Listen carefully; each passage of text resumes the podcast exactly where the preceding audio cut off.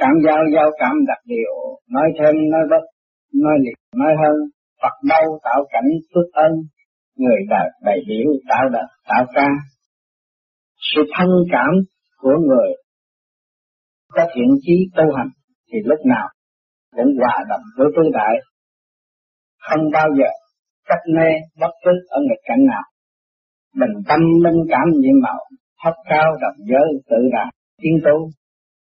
Cách duyên duyên sắc phân bổ, cảm minh thế sự thân tục an phương, người thành tâm tu luyện, không phân thấp cao, nhưng chỉ minh cảm lương tri và lương năng của mọi giới đều được cơ hội tự tiên tri.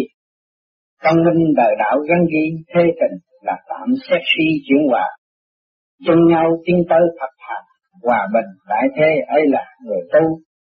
Tu mà không chấp nhận sự thật, phải tự mình sửa chữa, thì dù có cố gắng cho đến mấy gì nữa cũng chẳng đạt được hiệu quả. Ngược lại, chỉ thâu được sự tăng trưởng của sự mù quáng mà thôi.